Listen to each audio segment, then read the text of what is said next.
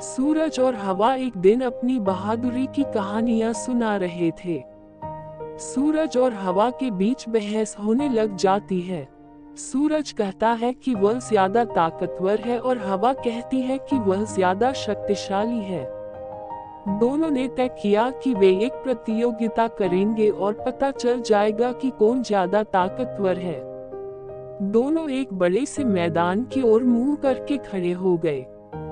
उन्होंने निश्चय किया कि इस मैदान से होकर जो भी पहला व्यक्ति जाएगा, उस पर ध्यान देना है। हवा और सूरज में से जो भी उस व्यक्ति को कपड़े उतारने के लिए मजबूर कर देगा, वही ज़्यादा ताकतवर होगा। कुछ समय बाद ही एक व्यक्ति वहाँ से गुजरता है, जिसका नाम भीम होता है। फिर हवा और सूरज में प्रतियोगिता चालू हो जाती है। हवा ने ज़ोर से चलना शुरू किया। भीम के कपड़े उड़ने लगे। भीम का चलना मुश्किल होने लगा। लेकिन भीम के कपड़े जितना उड़ने की कोशिश करते थे, उतना ही वह उन्हें और कसकर अपने शरीर पर बाँध लेता था। यह देखकर हवा को गुस्सा आने लगा।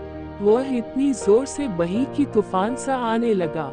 अपनी सुरक्षा के लिए भीम एक कोने में खड़ा हो गया। आखिर हवा थक कर चूर हो गई, लेकिन वह भीम का एक भी कपड़ा नहीं उतरवा पाई।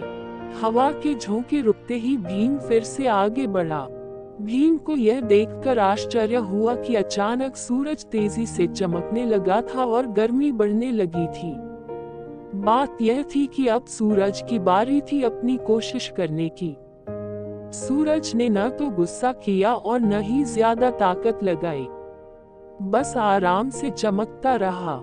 आखिर भीम को गर्मी लगने लगी।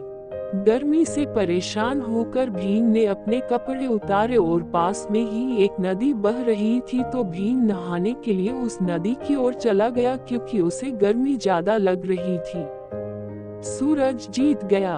हवा समझ गई कि क्रोध करने से कुछ नहीं होता। बस शांत रहकर अपना काम करना चाहिए।